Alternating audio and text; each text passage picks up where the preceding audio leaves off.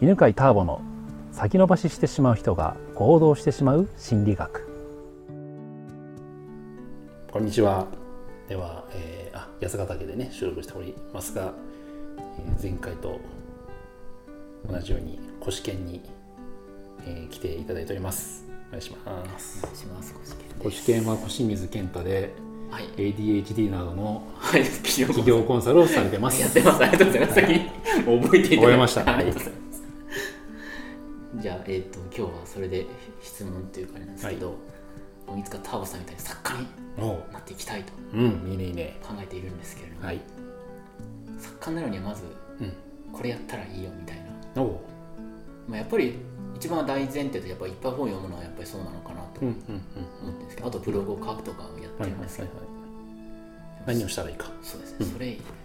作家になりたいっていうのは本を出したいっていうこと？それとも作家としてずっとやっていきたいってこと？あそれ本を書いてみたいってああ本を書きたい、うん、なるほど。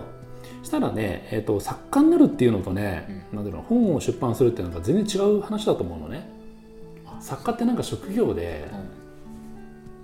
うん。だからなんかこう作家としての普段からのなんかあり方みたいなのもあると思うから。それもちょっと聞きたいです、ね、あそう、うん、はい、まあ、じゃあ軽い方からね、はい、本書くんだったら、えっ、ー、とね本って本当簡単に書けるからそれはなんていうのとどういう意味かというと今は商業出版でさ紙の媒体だけじゃなくて電子書籍もあるから、紙の媒体ってするとやっぱすごくハードルが高くなってしまうんだよね、うん、なんでかというと出版社がすごくリスクを負うから、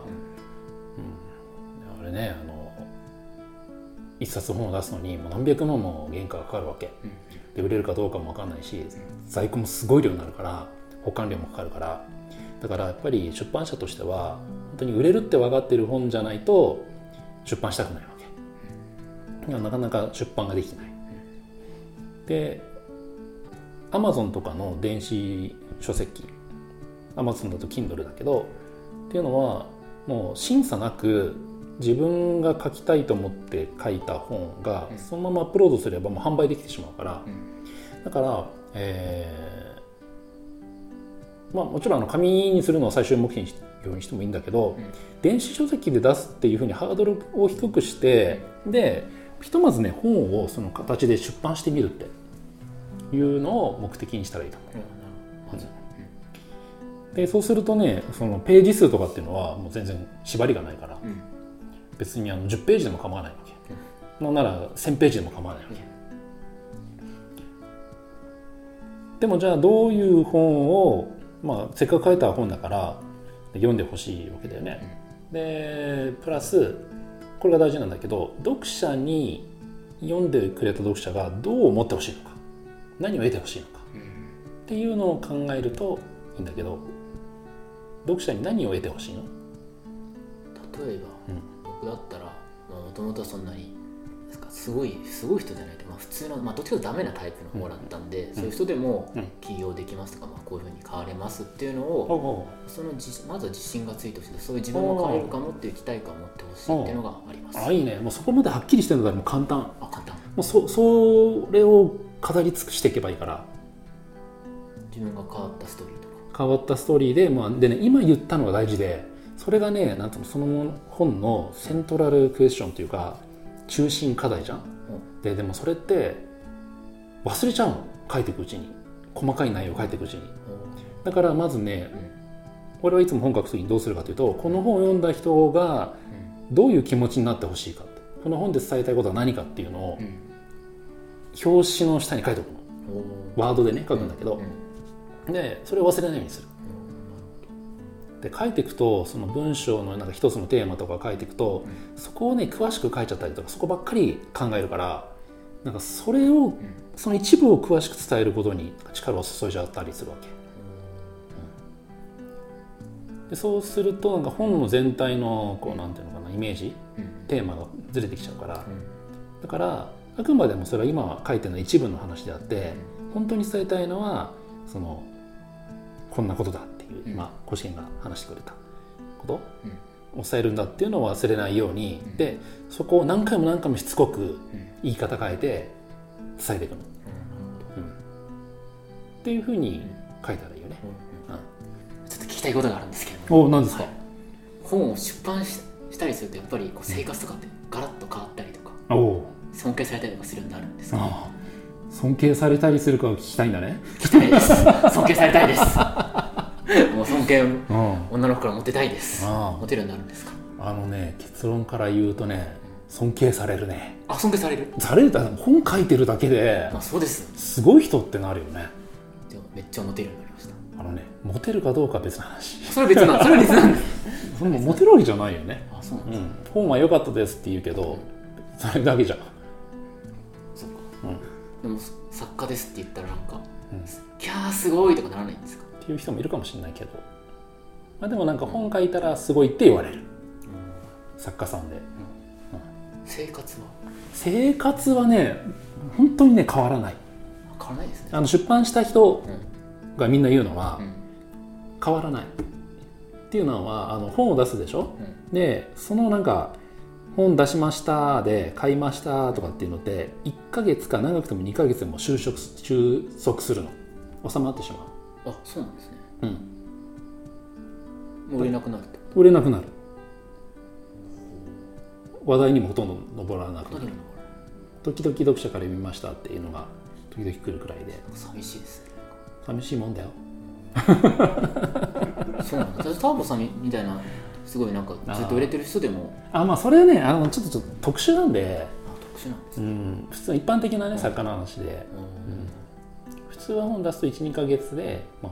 あ、収まるんで、まあ、でも一応本出しましたっていうだけで尊敬はされるし、うん、それだけで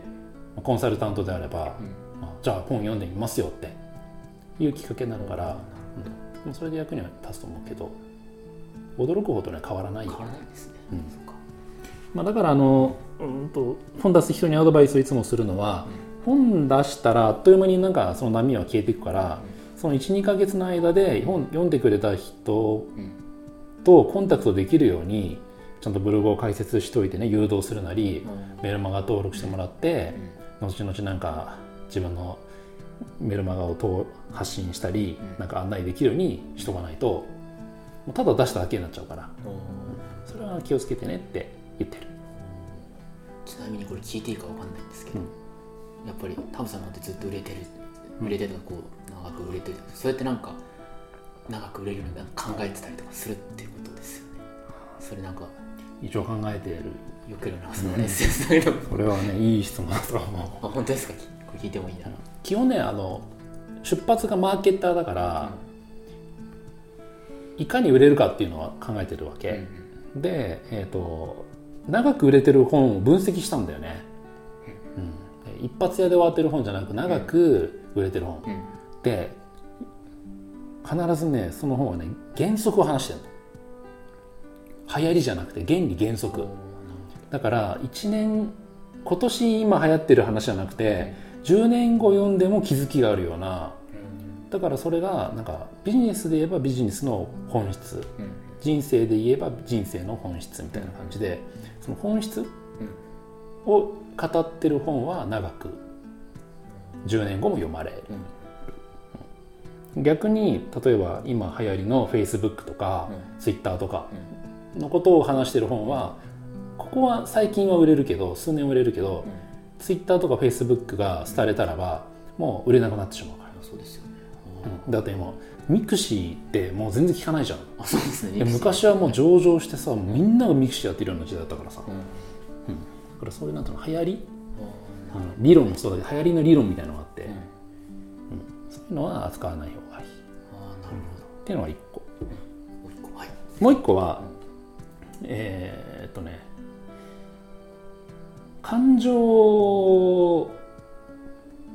揺さぶるってことなのね、人の記憶に強く残るものが、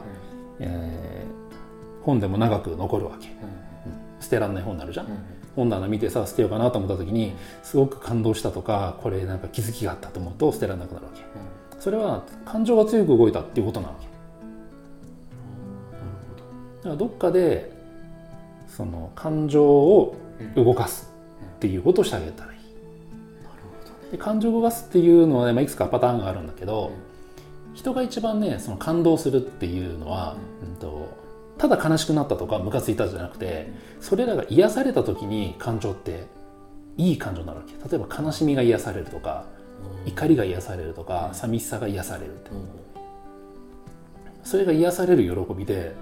それを味わえる本ってそんなに多くないからそれを入れるようにしたらいいと。なるほどタムさん入れてるんです、ね、それはもう必ず入れてる。だから必ずみんな泣くように書いてるし俺が書く時に泣いてるからも癒されても。自分でわかるから。もうボロボロ泣きながら「素晴らしい」とか思いながら。自分でできたらもう他人もきっとそうですそうそうそうそうそうそう。だからそのためには自分がすごい感動して涙が出るような体験をちゃんと覚えておいてそのそれを書くとか